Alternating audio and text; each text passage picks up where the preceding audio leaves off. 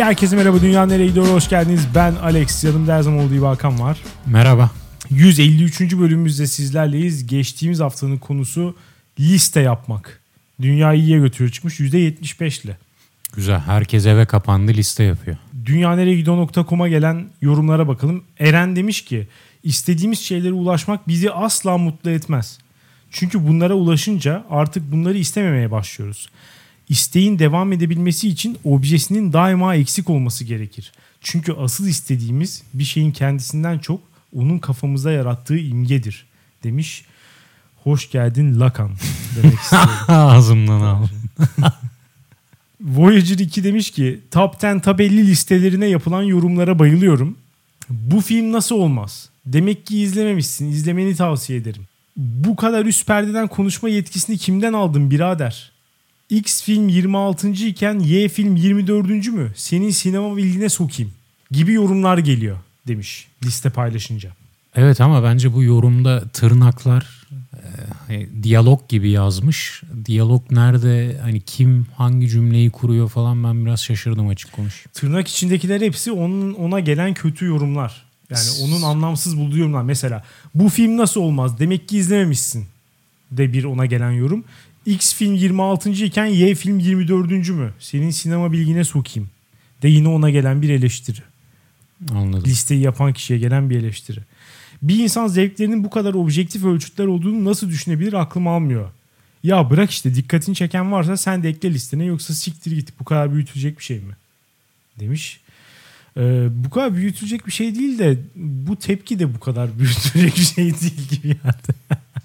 Ama şey dediği doğru. Genelde ben de mesela bir yere ya mesela Twitter'a liste yapacağım ya da bir arkadaşıma işte şu 10 film, şu albümler falan bu tip bir şey yaptığın zaman muhakkak bu yorumlar geliyor yani buna alışık olmak lazım. Bu ön kabulle listeyi paylaşman gerekiyor.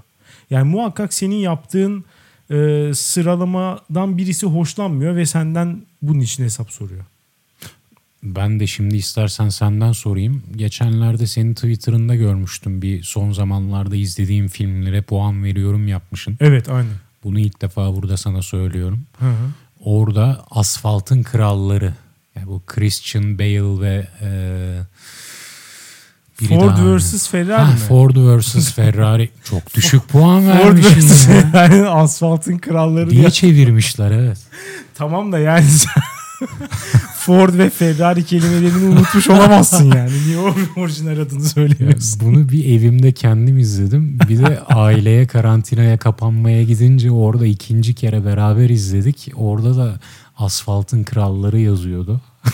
O kalmış aklımda. Kaç vermişim bu arada hatırlamıyorum ama e, ya 70'in üstüne verdiysem ben o filmi beğendim anlamına gelir. Beğenmişsin ama mesela o listendeki filmlere baktım. Bence bir olurdu. Bir mi olurdu? Biri oynardı. Ya e, en çok puanı o tip filmlerde şundan kesiyorum. Çok fazla böyle film var. Dolayısıyla bu filmin nasıl ilerleyeceğini en başında biliyoruz. Bu da bir şey katıyor maalesef. Yani bu bu seviye bir klişeleşmek artık. Bu seviye bir şablon filmi olması benim ona asla 80-90 puanlar verememe anlamına geliyor. Ama bu arkadaşın dediği şey oluyor işte. Yani bunlar objektif kriterler değil. Bunu ben böyle söylüyorum. Sen de dersin ki klişe olması benim umurumda değil. Onu güzel yapan şey bu dersin. Sana sen de öyle diyebilirsin evet. Bir kere bana saygı duymadan önce o filme en az 8 8,5 vermen gerektiğini belirteyim. Ki listenin en başı birinci sıradaki 7,5'tu galiba ve Birinci sıradaki 90 puan verdim. Best of Enemies Vidal vs. bir şeydi. Evet Gore vs. Vidal. O da bir film değil, belgesel. Evet. Burada da bir Bob Dylan'a Nobel Edebiyat Ödülü vermek gibi yani bir çığır mı açmaya çalıştın acaba? Ya sadece kurgu olacak diye bir kural yok canım. O da belgesel yani. O da sonuçta bir fi- future film. Film listenin başına koyarak bence Başına koymadım ya. İlk birinci şey e, Separation'dı. Hayır ya. Evet. Aşkar Farhadi'nin Separation filmine 90 puan verdim. Bunu çok net hatırlıyorum. Çünkü aşırı hoşuma gitmişti film. Zaten hatta ona 90 puan verince bu listeyi yapasım geldi. Separation mı Wedding Story mi? Wedding Story ne ya? Bu e, Scarlett Johansson'un oynadığı Marriage Story. ha, Marriage Story. Ee, Separation daha iyi bir film evet. Ee, Alex seni severim ama boş yaptın. Demiş ki uzaya insan gönderilmesi dediğin gibi 50 defa yapılmış bir şey. Ancak burada büyük olan olay özel bir şirketin ilk defa uzaya insan göndermesi. Amerika, Rusya gibi büyük devletlerin gönderebilmesi ellerindeki imkanlardan dolayı her zaman mümkün zaten. Ancak özel şirketlerin de göndermeye başlamasıyla uzay ticari bir alana dönüşüyor. Konuyu sen daha iyi bilirsin muhtemelen ama benim bildiğim kadarıyla burada o şirket tek başına falan göndermiyor. Yine Kesinlikle NASA, NASA ile birlikte. şu bu yani bayağı bir devlet ortaklığıyla beraber gönderiyor. Ya büyük ortak NASA yine. Evet. Bunlara e, gelmeleri için izin vermişler. Ya burada bir sürü şeye e, itiraz edebilirsin. Hani büyük devletlerin gönderme ellerindeki imkanlar mesela bu imkanları ona açması anlamına geliyor. Yani NASA bu imkanı açmasa SpaceX'e böyle bir şey yapılamazdı. Hani Tabii devlet izin izni vermesi- olmadan Buna izin vermesine mi heyecanlanıyorsunuz? Yani ben anlamıyorum gerçekten. Uzay ticari bir alana dönüşüyor. Bu cümleye heyecanlanan var mı? SpaceX'in sahibiysen heyecanlanabilirsin. Değilsen neden heyecanlanıyorsun bilmiyorum. Yani Ama bence bu e, bu yorumun en çarpıcı noktası bu. O konuda tamam katılabiliriz. Hani uzayın ticarileşmesine ön ayak olması hani böyle aman çığır açtı falan belki diyemeyiz ama önemli bu bir iyi nokta. bir şey mi? Bu iyi bir şey. Ha mi? işte o açıdan tartışabiliriz ama dediği gibi önemli bir şey. Ona katılırım. Ya önemsiz değil zaten e, hani şey yaparken onu söyledik. İki tane olayı var. Birincisi ilk kez özel bir şirketin göndermesi. İkincisi de 9-10 sene sonra ilk kez Amerikan topraklarından gönderilmiş olması. Zaten olaylar bunlar. Başka yok zaten. Onun dışında zaten hep olan bir şey. Ama bunlara niye heyecanlanıyorsunuz? Zaten onu sormuştum. Onun cevabı yok yine burada. Onu istiyorum. Nadia Comanchero demiş ki dizilerde, filmlerde ya da okuduğum kitaplarda denk geldiğim filmleri ve kitapları liste yapmaktan çok not ederim. Ee, kendim liste yapmasam da film izlemeden ya da kitap sipariş etmeden önce ölmeden önce listelerine bakarım. Hani ölmeden önce şu 100 kitabı okuyun falan. Kuzenim ilkokula gittiği için genelde ona kitap hediye ediyorum. Çocuk kitaplarının içeriğini bilmek çok zor olduğundan güvendiğim kişilerin oluşturduğu çocuk kitapları listeleri kitap seçimlerinde bana yardımcı oluyor. bir dakika. Çocuk kitaplarının içeriğini bilmek zor ne demek? Hangisi iyi kitaptır? Açıp okumak istemiyor herhalde onlar orada. Bilemem diyor yani. Hani mesela böyle deyince yani konusu ne anlayamıyorum. Ne bu? Hangi genelde konu- başlıkta oluyor değil mi? Hangi temadan bahsediyor? İyi iyi versus kötü mü? Ne oluyor? Burada hani sorumluluk ve hayatın gerekleri mi? Burada nasıl bir alegori yapmış? Sanki öyle bir içeriği anlayamıyor gibi bir algı oluşuyor Evet, da falan. Fırfırın Orman Macerası kitabı acaba konusu ne? Bize ne anlatmak istiyor orada yazar? Ya almışken iyi kitap alayım düşüncesinde herhalde arkadaşlar. Bu kadar da kasmaya gerek yok. Çocuk kitabı yani bir şey olmaz. ee, Şehbenderzade Filibeli Ahmet Hilmi demiş ki lise zamanı emekli bir albayla tanışmıştım. O dönem spiritüel işlerle uğraşıyordum.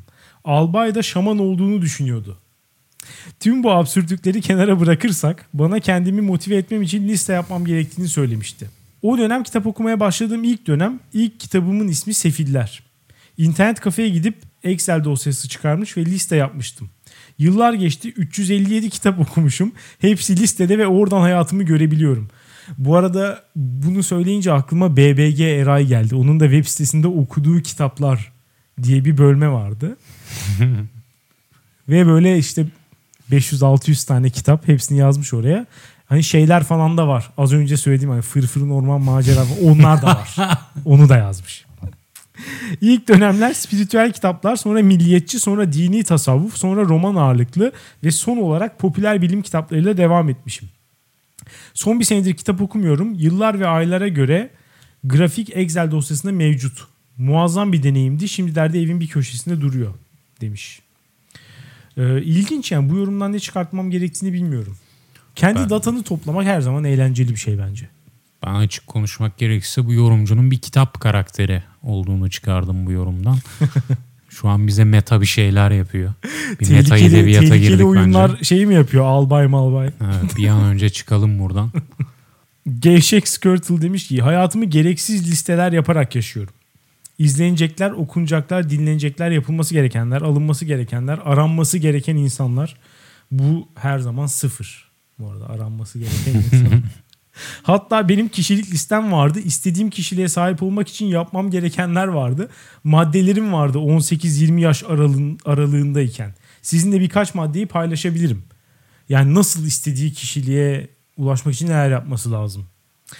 Ee, madde 1. Trip atmak yok. Sorunlarını konuşarak dile getirmelisin. Pasif agresif olma yüzleş diyor yani. Kibar olmalısın. istemediğin durumlarda bile demiş. Daha anlayışlı olmayı öğrenmelisin. Bu kadar çok gülmemelisin. Buna katılmıyorum. Öbürleri iyi. Yaş aldıkça değişti bunların hepsi. O listeyle hızlandıramadım bu süreci demiş. Hala çok gülüyorum. Ee, bunu da aşırı dert etmişim. 18-20 yaşıma sesleniyorum. Buradan kardeşim otur ders çalış demiş. Ee, ben bu şeyi sevdim. Kendine tavsiye verme olayını. Bu Yok. şeyler falan oluyordu işte Ben böyle. sevdim de ne biçim bir insanmışsın sen ya. Hani gülme kısmını atalım cidden. O Çok gülüyorum. Bu çok gülme diye bir insanın kendine e, görev vermesi çok saçma yani. Ne kadar gülüyorsan güzel de. Ha diğerleri yani ne iğrenç bir insanmışsın sen ya. Hani bunları yapmak için liste mi oluşturman gerekti? Sayın yorumcu. Ya şu olur mesela trip atmak yok. Sorunlarını konuşarak dile getirmelisin. Of çekilmez bir insanmışsın sen. Evet ama birçok insan ister istemez yüzleşmekten korktuğu için pasif agresifliğe başvurabiliyor. Ya da mesela daha anlayışlı olmayı öğrenmelisin maddesi ne kadar anlayışlı olduğunu göstermiyor. Yani her zaman daha anlayışlı olabilirsin. Ama ya bunu bunu bir Not listeye... ettiyse bir şey vardır diyorsun. Biraz patolojik boyutlara varıyoruz bence. Evet. Eğer bunu Ama oturup yazman Şey gerekiyorsa. listeleri vardı ya böyle işte şeyh bilmem nenin hükümdara şeyleri oğul şöyle şöyle yap falan o tarz kendine Ay, tamam o olur çünkü bir şehzadenin zaten baştan iğrenç bir insan olacağını kabul ediyorsun. Ya bunu varsayabiliriz bence. O kadar güç ve şeyin içine doğarsan ya şey gibi olursun. O vardı ya Sabancı bir tane 60 yalısından bugün de spor yaptık. evet sakin, ol champ. Yani, şehzade onun yüz katı olacak iğrençlikte. Onu varsayıp ona, ona yazılı döküm verebilirsin de bu arkadaşı bilemedim. Memur adam demiş ki öğretmenlerin az kazandığını yüzümüze vurmanızı hiç hoş bulmadım. En azından 8 ay yaz tatilimiz var. Gideyim yazlıkta buz gibi koronamı yudumlayayım demiş. Ee, Afiyet olsun. evet ya biz de üzgünüz bu konuda. Öğretmen benim maaşımdan alsınlar öğretmenler.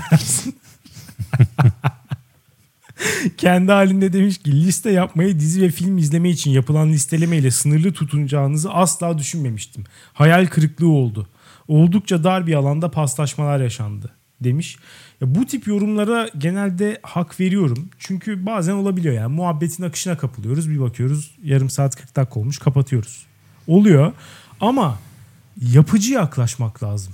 Burada mesela neyi konuşmadık? Sen neyi konuşmamızı istersin? Yorumda yazsaydın bir 5 dakikada şimdi onu konuşurduk. E mesela işte bunu çok Neden? güzel yaşadık. Önceki yorumcular koymuş. Kişiliğimde sahip olmak istediğim özellikleri listeliyordum falan. Evet, evet. Yani Yorumlarla büyüyoruz. Yorumlarla konu dallanıp budaklanıyor. kesinlikle yıkıcı değil yapıcı olma. Hayal kırıklığı tamam yine yaz onu ama sonra da keşke şunu da konuşsaydınız. Yaz biz de konuşalım. Yani. Eda demiş ki Alex'in de dediği gibi liste yapmak insana ayrı bir tatmin veriyor. Bir de kendi yetersizliğini örtme konusunda bir faydası oluyor sohbetlerde gördüğüm kadarıyla demiş.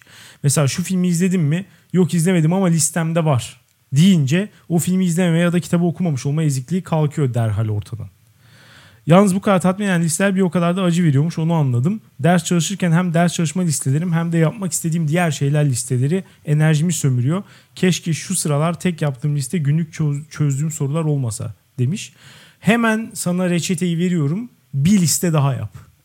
Bunlarla ilgili. Listelerini mi sıralasın? Aynen gerekirse o. Fark etmez. Bunların hepsini toplayan bir liste daha yapsın. Olayı e, kontrolü altına almış olur. En Sen azından. de biraz metalaşıyorsun. Geçelim Alex. E, bu haftanın konusu. Hazır mısın? Hazırım. Gönder gelsin. Gönderiyorum. Takım sporları çok iyi bir şey ya. Hakikaten dünyayı iyiye götürüyor yani çok iyiye götürüyor. Nereden esti? Ya Bu nereden? karantina günlerinde özellikle. Birkaç yerden esti aslında. Bir tanesinin o gerçekten. Hani şu an kimse takım sporları yapamıyor. Hani fiziksel temas falan gerektirdiği için birçok spor. Ee, bir o var. Bir benim uzun süredir, bir seneyi aşkın süredir işte sakatlığın verdiği takım sporlarından uzak kalma üzüntüsü var. Ondan sonra Bir dakika bir dakika bir dakika. Ya şu halı saha diyebilir misin lütfen? Böyle, sofistike o ve biçimde. basket. Sanarsın profesyonel NFL liginde oynuyorsun da Yok canım. yandan da beyzbol. Yapma Alex ya. Halı saha. Halı saha ve e, kapalı spor salonunda basketbol. Ya onu Sporları. yapıyor muydun Allah aşkına? E, yapıyorduk canım yani adam çıkınca yapıyorsun çıkmayınca yapmıyorsun. Bu hani dönemsel bir şey bazen oluyor bazen olmuyor. Ama e, ikisi de takım sporu. Yani yanıltıcı bir başlık olduğunu öyle. düşünmüyorum. E, bunlar artı bu sporun olmadığı dönemde gelen bir işte spor belgeseli. Jordan belgeseli Last Dance. Benim takım sporlarına olan aşkımı e, bir yani izleyen herkesin olduğu gibi depreştirdi. Önce bir peak yaptırdı sonra yere çaktı. Hı hı. Oynamaya gerek kalmadı. O tatmini almış olduk yani. Peki Jordan'la takım arkadaşı olmak ister miydin? İsterdim evet kesinlikle. Gerçekten? Evet. E, Adam bir tiranmış ya Alex. Ya ben ona tiranlık olarak bakmıyorum. Tiransa da haklı bir tiran. Yani Orası doğru. O yüzden ama onu tiranlık olarak da görmüyorum. Yani e, onu belki hani en son konuşuruz diye düşünmüştüm ama madem konu oradan açıldı oradan başlayalım. E, işte şeyler var izlemeyenler için çok kısa bir özet şu bahsettiğimiz konu. İşte Jordan takım arkadaşlarına baskı yapıyor. Onun kadar fazla çalışmayanları zorluyor. Bazen işte onlara hakaret ediyor. İşte birkaç kere fiziksel şeye de gelmiş olay. Hani itiş kakış, karşılıklı yumruklaşma falan tarzı boyutlara da ulaşmış. Şimdi onu tasvip ettiğimi söyleyemem. Yani o belki çok ileri gitmek olur ama arkadaşlarına hakaret mesela zamanında kendimde yaptığım bir şeydi. O güzel cidden takım sporlarına güzel bir katkı bu trash talk. Evet. Ya hem rakiple yaparsın bunu hem de takım arkadaşına da takılırsın. Hani bugün ben şu kadar sayı attım sen şu kadar attın muhabbeti. Ya herkes de genelde benim gördüğüm kadarıyla bunu kaldırabiliyor. Çok böyle hassas egoları olan bazı kişiler bunu kaldıramıyor. Abi kaldıramayan yapmasın bunu. Yani ki mesela bu verdiğim örneklerde mesela bizim oynadığımız şey halı saha, basket bilmem ne. Bunlar hani tamamen hobi. İşin ucunda para yok, statü yok. Ee, işte aylarca, yıllarca vakit harcayıp, emek harcayıp sonunda bir şampiyonaya ulaşmak falan yok. Hani haftada bir geliyorsun, oynuyorsun, gidiyorsun. Çok daha basit.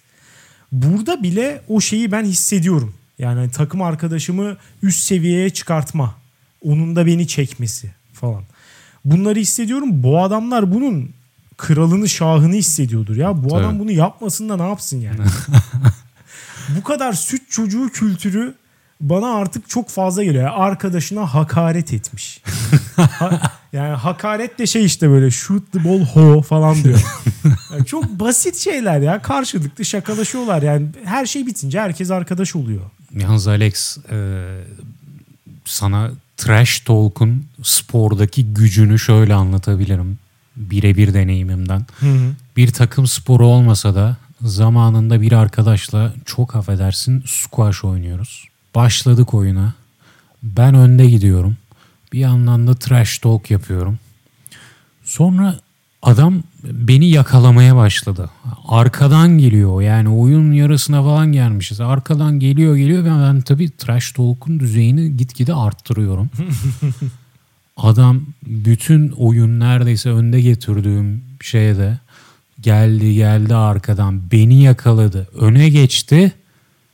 Sonunda trash talk'uma dayanamayıp öne geçtiğinde abi yeter böyle yapacaksan oynamayalım dedi. Ve adam muhtemelen o an kendi geride sanıyordu. Trash talk çok e, önemli bir şey ve gerçekten işin zevkini çok arttıran bir şey. Ama e, iyi yapmak lazım. Mesela benim de bir tane örneğim var. Mesela e, programımıza birkaç kere konuk olan ve jingle'larıyla ünlü olan Epic ile aynı e, halı saha ekibinde olduğumuz için o bir, bir turnuva takımımız vardı aynı zamanda. Ciddi yani rekabetçi oynadığımız. Orada mesela o çok fazla trash talk yapardı. Ama yani trash talk yaparken kendi limitlerini ve rakiplerinin nasıl insanlar olduğunu birazcık ölçmek lazım. yani beceremiyorsan ya da sen zararlı çıkacaksan bunu yapmamalısın aslında. Ya bunun böyle ince çizgileri var ya. Orada mesela şöyle olmuştu. Ya bir herife bu defans oynuyor Epic. Karşı takımın forveti de iyi bir oyuncu. O yüzden zaten onunla birebir oynuyor. Hem fiziksel temas yapıyor hem trash talk yapıyor falan. Adam Röveşata ile gol attı. Uf. Ondan sonra golü attıktan sonra döndü Epic'e şöyle dedi. Sen konuşmaya devam et. Ben de gol atmaya devam edeyim. Bundan sonra açık söyle. Ya o hani birebir bir düellodan çıktı maalesef. Herif bizim bütün takımı ezmiş. O trash talk'a benim de moralim düştü mesela. Yani komple bittik maalesef. Ona da dikkat etmek lazım yani. Bu arada geçmeden söyleyeyim orası şey oldu mu bilmiyorum anlaşıldı mı? Squash'ta benim rakip böyle yapacaksan oynamayalım deyip sahayı terk etti. Oyunu bitirdi. Ha gitti. Tabii. Küstü bıraktı. Tam böyle öne geçmişken. Tam en keyif alması gereken yerde. Küsüp oyunu bıraktı. ya üzücü gerçekten. Trash talk'u herkesin kaldırması lazım ya. Hani bir gün sen kazanırsın, ertesi gün başkası kazanır. Sen ka- yani öteki türlü olayın zevki çıkmıyor. Yani eğer kazanmanla mesela böbürlenemeyeceksen işte ya da trash talk'la adı karşındakinin kafasını karıştırıp öne gel ya bunlar olayın tuzu biberi bile demeyeceğim. Yani bunlar olayın ham maddesi ya. Esans. Yani evet hani bu bir şey değil. Yemeğin üzerindeki baharattan öte yemeğin kendisi bu.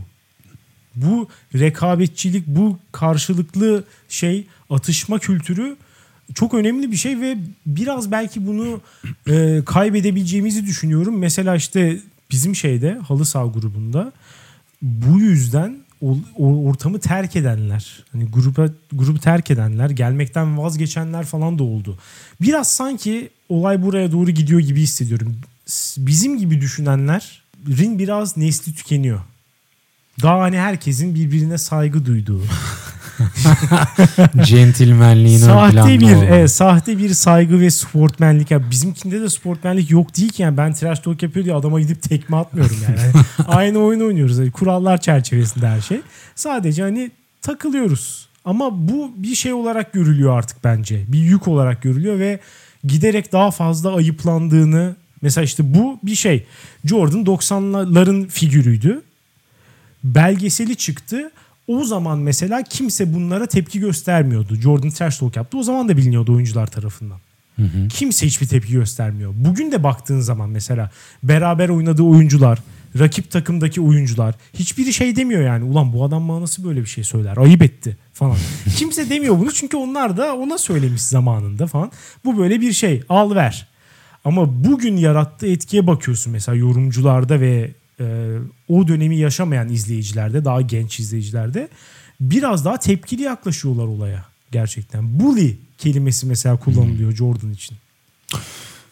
Bu arada o kelimeyi ben de kullanırım. Bak tekrar ediyorum adamın e, mükemmelliğinde bu bulilik de e, bir rol oynamış olabilir ve hani şöyle diyeyim onun durumunda bulilik iyi bile olmuş olabilir.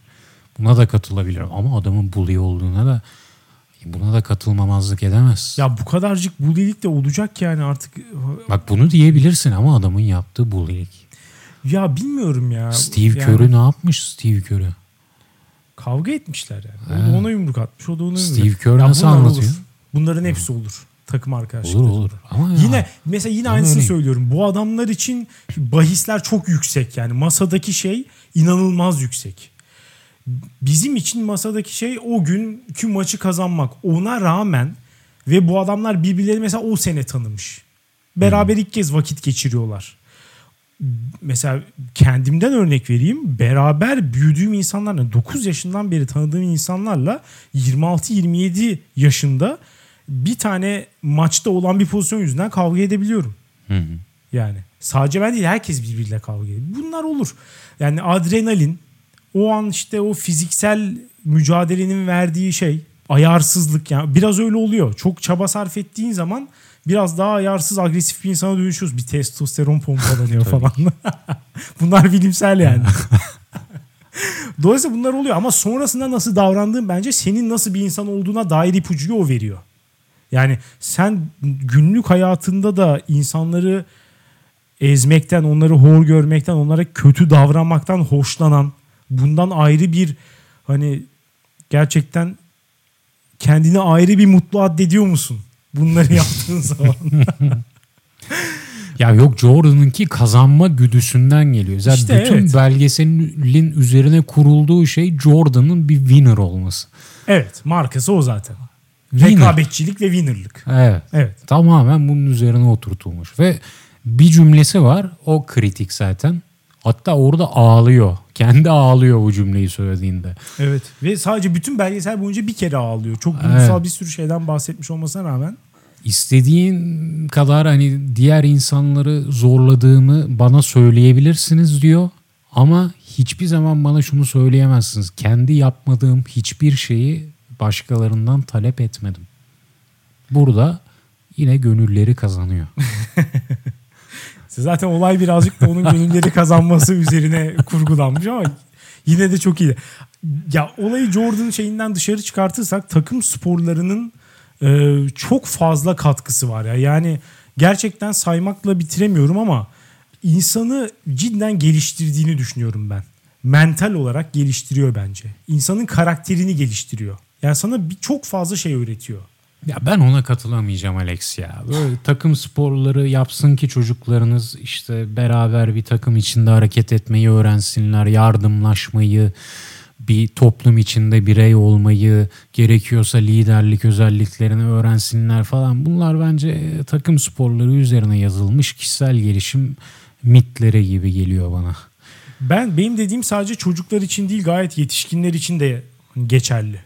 O ya orada aldığın şeyi çünkü hayatının her alanına uyguluyorsun. Oradaki mesela ya şunu ben başka hayatımda hiçbir şeyden ağlamadım gerçekten. Bir grup insanla beraber aynı takımda olmanın verdiği yoldaşlık hissi, hani ekip hissi başka bir yerden gelmiyor. Bu bence insanı geliştiren bir şey. Ya bilemiyorum. Bunu hayatın çok farklı alanlarından da bulabilirsin. Ya şu var mesela, mesela. bu seviyede bulmak Hayır. bence imkansız ve aynı anda bir sürü şey buluyorsun. Yani Bir tanesi değil. İşte takım- buluyorsun, sorumluluk almayı buluyorsun, yardımlaşmayı buluyorsun, Ya ha işte bak. hırslanmayı buluyorsun. Mesela bunların hepsi bence çok önemli şeyler. E, Evet, evet. Hani takım çalışması diyoruz ya bunu öğretir diyoruz, bunu alıştırır diyoruz da. Ya ben şöyle insanlar tanıdım.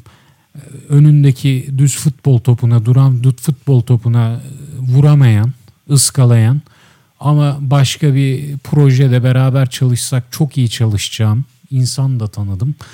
Tersine bir beni beraber basket sahasına sür. Basket sahasında ortalığı duman edelim.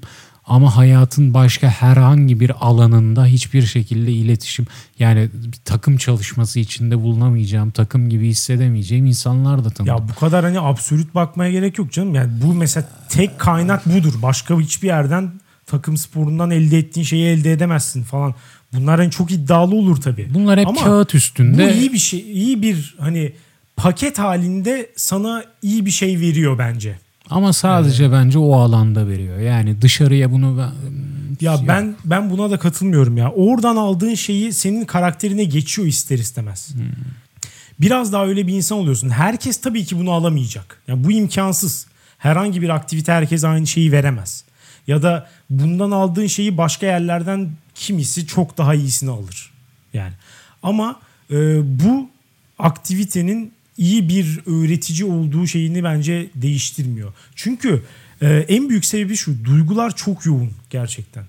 Yani eğer ki özellikle herkes aynı seviyede angaje ise meseleye. Ona bağlı birazcık olay. Hani götünün kenarıyla yaparsan takım sporunu o zaman e, sana zaten çok fazla bir şey vermeme ihtimali yüksek. Hani ben bana ayda mı laf sokuyorsun? Yok canım bilmiyorum senin nasıl yaptın. ya bu arada bu hani insanın çeşitli zaman dilimlerinde de değişebilir. Ne bileyim çocukken çok takım sporu manyağısındır. 30 yaşında bırakırsın. 50 yaşında tekrar manyağı olursun falan. Bilmiyorum nasıl bir fazdan geçtiğine falan da bağlı. Ama onun dışında mesela bizim yaş grubumuz için şu bakımdan da önemli. insanları bir araya getirme gücü. Yani hem O var evet. E siz sırf halı sahalarla e, arkadaşlarınız haftada bir en az görüşüyordunuz ya. Kesinlikle. Onun üzerine bir de yemek yiyorsun falan oldu sana. Zaten ben o adamı o kadar görsem yeterli. Açıkçası birçok insanı o kadar görmek yeterli. Ee, hem çok toplu görüşüyorsun hem de iyi bir aktivite içerisinde görüşüyorsun yani. Hani beraber muhabbet edip sonrasında falan da şey yapıyor. O bakımdan iyi. Çünkü işte hani daha önce de bu programda konuşmuştuk. Bizim yaş grubundan itibaren yavaş yavaş özellikle erkeklerin yani bunların bir sürü sebebi var. Ama özellikle erkeklerin e, sosyal çevresinde giderek bir düşüş, ayrılma olayı oluyor. Bunun önünde iyi bir set çekmiş oluyorsun. Buna yani katılıyorum. sportif aktivitelerle. Onu mesela hani sakatlanınca da birazcık iyice fark ediyorsun. Yani hani sen dışarıda kalıyorsun, onlar devam ediyor yapmaya. Dolayısıyla orada bir şey var. Bir şeyleri kaçırdığını da anlamış oluyorsun yani. Leş bir ortam, bu kabul. İster halı saha yap, ister basketbol oyna. Hani fark etmiyor yaptığınız. Aynı adamlarla yapıyorsun zaten.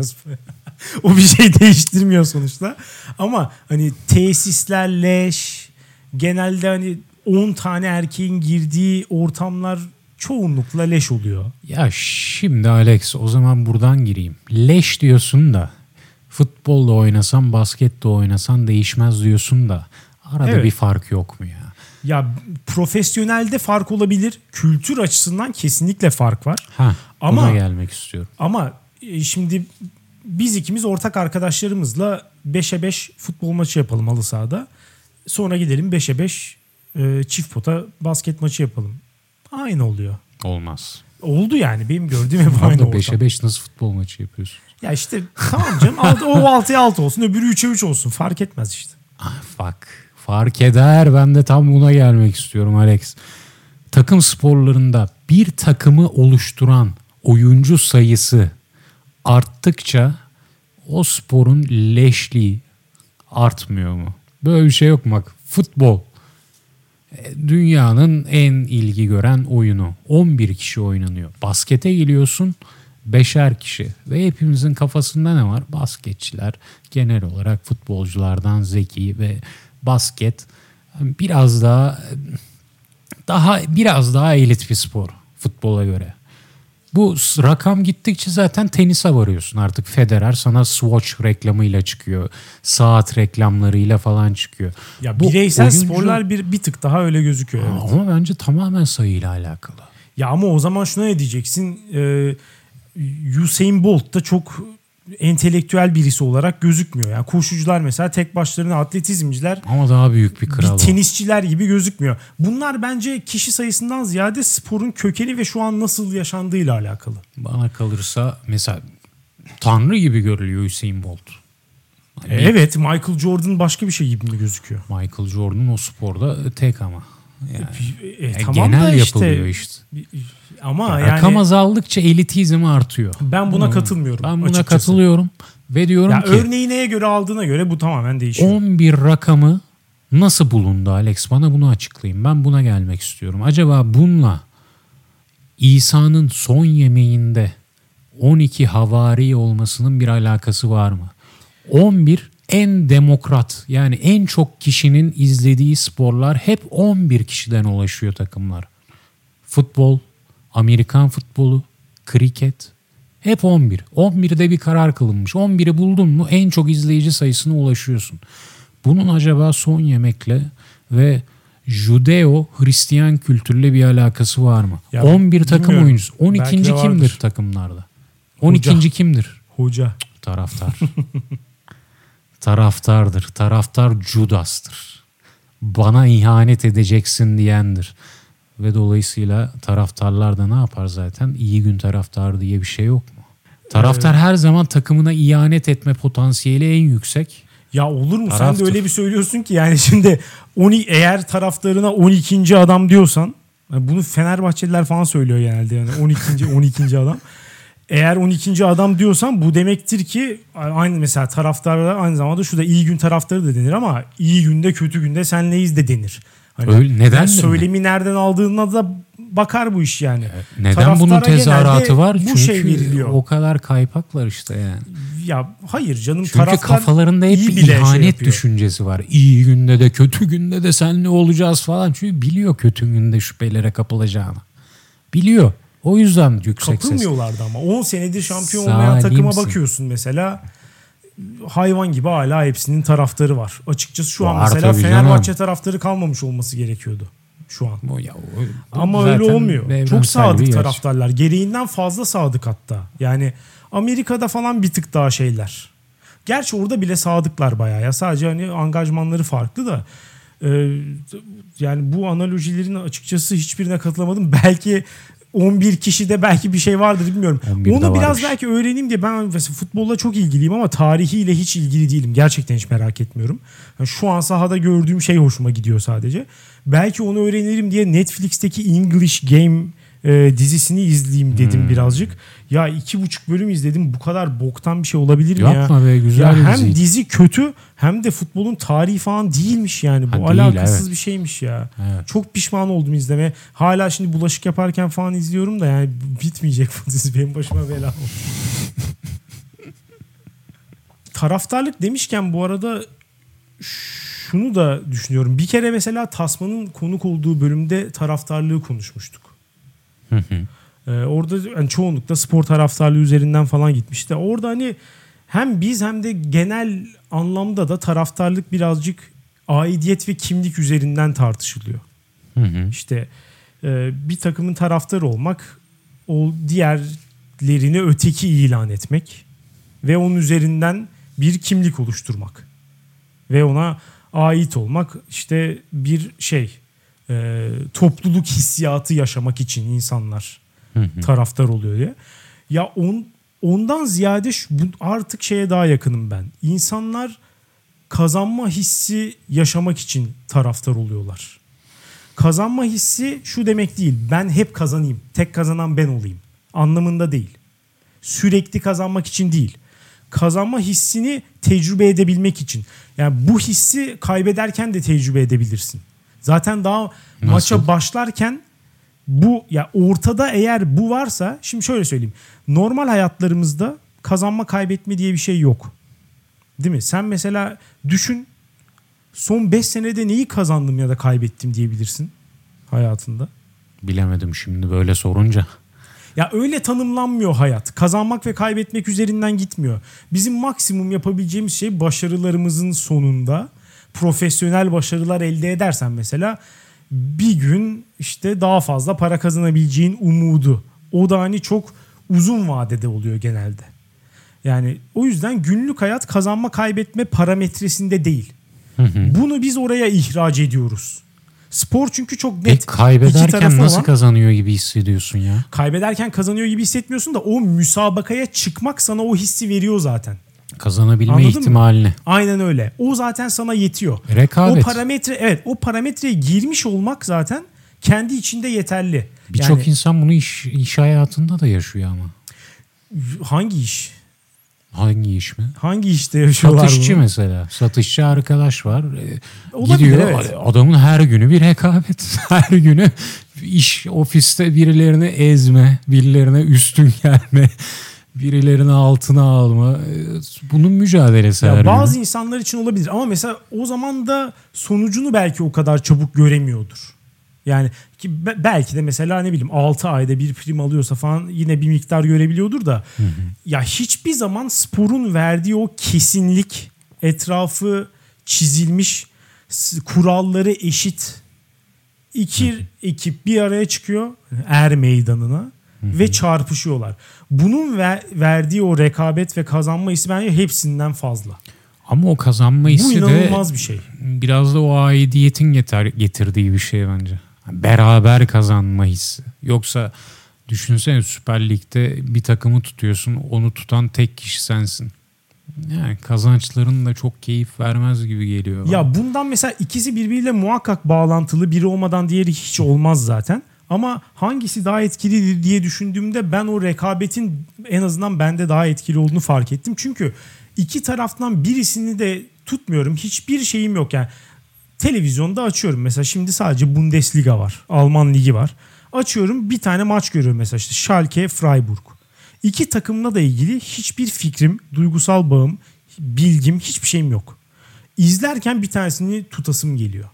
Bu birileriyle birlik olmak için değil, o rekabetin bir tarafı olmak için oluyor.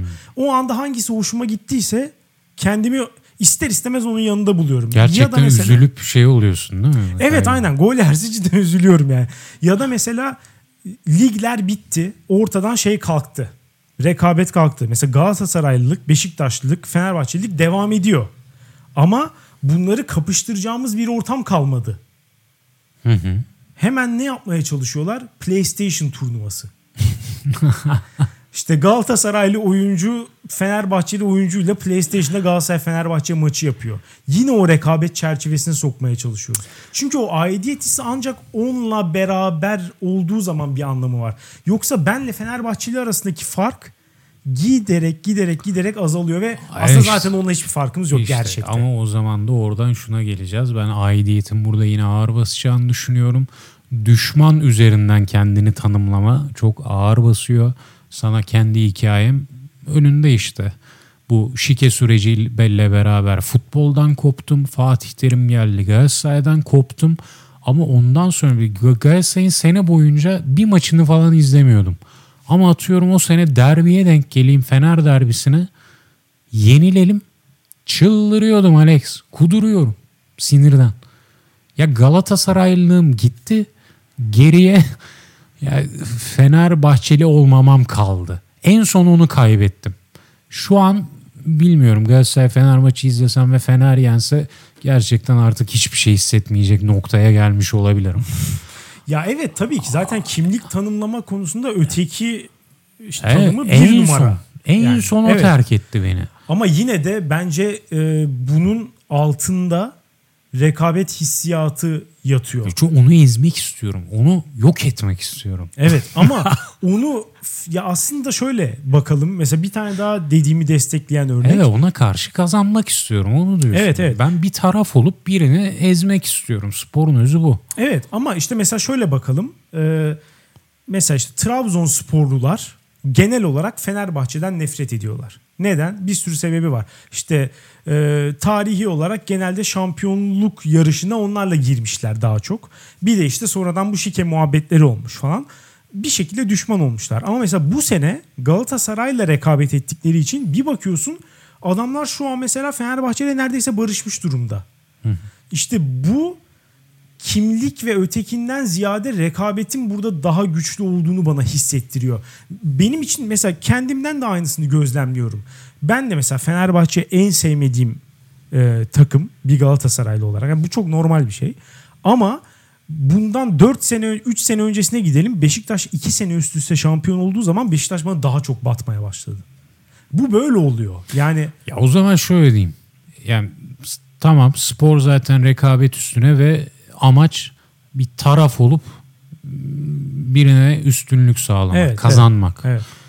E, sen burada diyorsun ki kazanma arzusu önce geliyor. E, ama kazanma arzunun da gelmesi için yani kazanmak için de taraf olman lazım. Muhakkak ikisi, Bu ikisi zaten çok iç içe geçmiş şeyler tabii ki öyle. Ee, ama yani şey bence e, yani rekabetçilik ve kazanma hissi ve özellikle bir yerden sonra hayatın bir noktasından sonra bundan çok mahrum kalmak bence kötü bir şey. Mesela hani ya komik bir örnek ama iddia oynamak falan da bununla ilgili. Ya ben oradan mesela kazanacağım paradan ziyade o maçların sonucunu bilmek, o yarışmayı kazanma hissi veriyor bana. Yani şöyle söyleyeyim mesela iki tane durum şey yapalım. Yerde yürüyorum e, pardon sokakta yürüyorum yerde 100 lira buldum. Daha mı çok sevinirim yoksa bayiye girdim 2'ye 50 veren bir kupondan 100 lira aldım daha mı çok sevinirim? Kesinlikle benim için ikincisi. Tabii ki. Ya onun verdiği o şey yani hatta biri 150 biri 100 yapsak da örneği yine iddia kuponuyla kazanmak daha çok hoşuma gidiyor. Lütfen ya şu an Liverpool'a 2000 lira yatırdığım ve dakika 89'da Firmino'nun golüyle 3000 liraya koştuğum an geliyor. Ya Alex kas katı kesildim kas katı. Ve sonraki o rahatlama anı, o mutluluk Oo. başka hiçbir şeye benzemiyor gerçekten. Oo, oo. Ya. İşte bu yani hayatımızdaki açık olan kazanma isteğinin tamamlanması da aynı zamanda. O bakımdan kumar da güzel bir şey aslında oraya getirme. Ya şimdi İyi bir alışkanlık kumarla takım sporunu karıştırdın yani. Burada biraz ayrıma gitmemiz lazım yani. Kaz, kazanma arzusu her şeye ilaç oldu. Her şeyi Ya bu- açıklayan bu şey ayrı, oldu. Bu ayrı bir e, parantez olarak. o zaman son olarak bir de şunu şey yapmak istiyorum. Bu kadar kazanmaktan bahsedince. Şu an özellikle işte çocuk yetiştirmede falan şöyle bir mantalite var. Bilmiyorum belki sen de fark etmişsindir. Herkes kazandı mantalitesi. Hmm. Yani Katıldığınız için plaket. aynen. Evet evet. Katılanlara ödül verilmesi. Kazanmak değil, katılmak önemliydi. Mantalitesi. Ya bu bence çok fazla e, şeyi engelliyor. Yani olumsuzluktan doğacak olumlu sonuçları maalesef engelliyorlar. Yani yenilgi tecrübe edilmesi gereken bir şey. Kötü bir şey değil. Şey Bir olabilir. şair en depresif anında en iyi şiirini yazabilir. Önemli olan o çocuğa hissettiği o en dip duygulardan güzel bir şey yaratabilmesini Kesinlikle. öğretmek. Evet aynen öyle. Onu nasıl iyiye yoracağını göstermek. Yani ne bileyim şu tabii ki kötü bir şey. Kazananların mahvolması, dibe çökmesi, geri kalan herkes onların üstüne gidiyor falan. Çocuk spora küsüyor. Bunlar tabii ki kötü şeyler ama sen de onun için oradasın. Yani bu kadar kolaya kaçmamak lazım. Ha bir sorun var diye o sorunu olabilecek en kötü şekilde çözdüğünde başka sorunlar yaratmış oluyorsun. Ya bu arada Alex bu tamam e, anne babaların üzerinde durduğu tüm kültürümüzün batı kültürünün üzerinde durduğu bir şey de bu engellenemez bir şey ya. ya sen gidip nerd duran topa ayağıyla vuramayan çocuğu sahaya koy orada ya onun yaş grubu sınıf arkadaşları hiçbir zaman ona katıldığın için teşekkür ederiz. Demeyecekler evet. Saygı duyuyorum. Ya Tabii ki demeyecekler. bu, bu anne babaların fantazisi. Ee, Onlar öyle düşünüp çocuklarını böyle eğitmeye çalışacaklar da çocukların dünyası değişmeyecek yani. O çocuk yine ezilecek, sahada ezilecek. Bu sefer gidecek laboratuvara gidecek, diğerini ezecek falan. Öyle de olması lazım açıkçası. Evet. Bence hayat bu akışıyla do- doğru yani. Bir de Anne e, babalar da çok takmasın kafaya. evet bir de bunu düzelteceksen düzeltmeye başlayacak en son alan spor olmalı. Yani spor gerçekten rekabetin ve rekabet aracılığıyla mükemmele ulaşmanın en hani son noktası gerçekten. Ve herkesin ya tabii ki arkandan getirdiğin bir sürü ayrıcalığın falan olabilir de sonuçta sahaya çıktığında eşit şartlarda mücadele edebiliyorsun. Hani bur, burada şeyi zorlamak bence çok fazla artık. Herkes herkes eşit derecede kazandığı zorlamak. çok çok ekstrem bir duruş yani ve Ya kimse yemez bunu başta Yemez. çocuklar yemez. Evet. Çocuklar zaten mutsuz oluyor bence birbirleriyle rekabet et. Benim gözlemlediğim o. Yani ortada bir rekabet yoksa o oyunu o kadar fazla oynamak istemiyorlar. Yani berabere kalacaksa sonunda o oyuna olan ilgi net bir şekilde düşüyor maalesef. Kimseyi ezemiyor muyuz? Bu arada çocuklar da ne ezer ya. Ha, Hepimiz de evet. niye eziyorlar yani. Evet. Trash Talk'un falan kralı ilkokulda yaşanıyordu yani. bir de hani şey bir şekilde orada mesela hakikaten çoğu zaman eşitlik falan da yok. Mesela ben ilkokul zamanında hatırlıyorum. Ee, birisi mesela yeniliyor alıp topu gidiyordu mesela. Ultimate ezilme ezme ilişkisi yani. Adam bir yandan çok ezilmiş ama topu alıp giderek de seni mahrum o da sana en büyük cezayı da verebiliyor. Bir yandan hani çok dominant da oluyor falan. Garip dinamikler yaşanıyordu orada ya. Ezme ezilme dünyası çocukluk. evet evet. Her neyse bu çocukluğa dönüşle beraber bölümü noktalayabiliriz. Dünyanereyegidiyor.com'dan her zaman olduğu gibi yorumlarınızla katkıda bulunabilirsiniz ama şundan sadece şundan bahsettiniz. Hayal kırıklığı değil. Şundan niye bahsetmediniz? Mal mısınız? Şeklinde yaklaşırsanız çok daha yapıcı olursunuz. Lütfen böyle yaklaşalım. Lütfen. Ve ankete de katılalım. Dinlediğiniz için teşekkür ederiz. Haftaya sonu görüşürüz. Güle güle.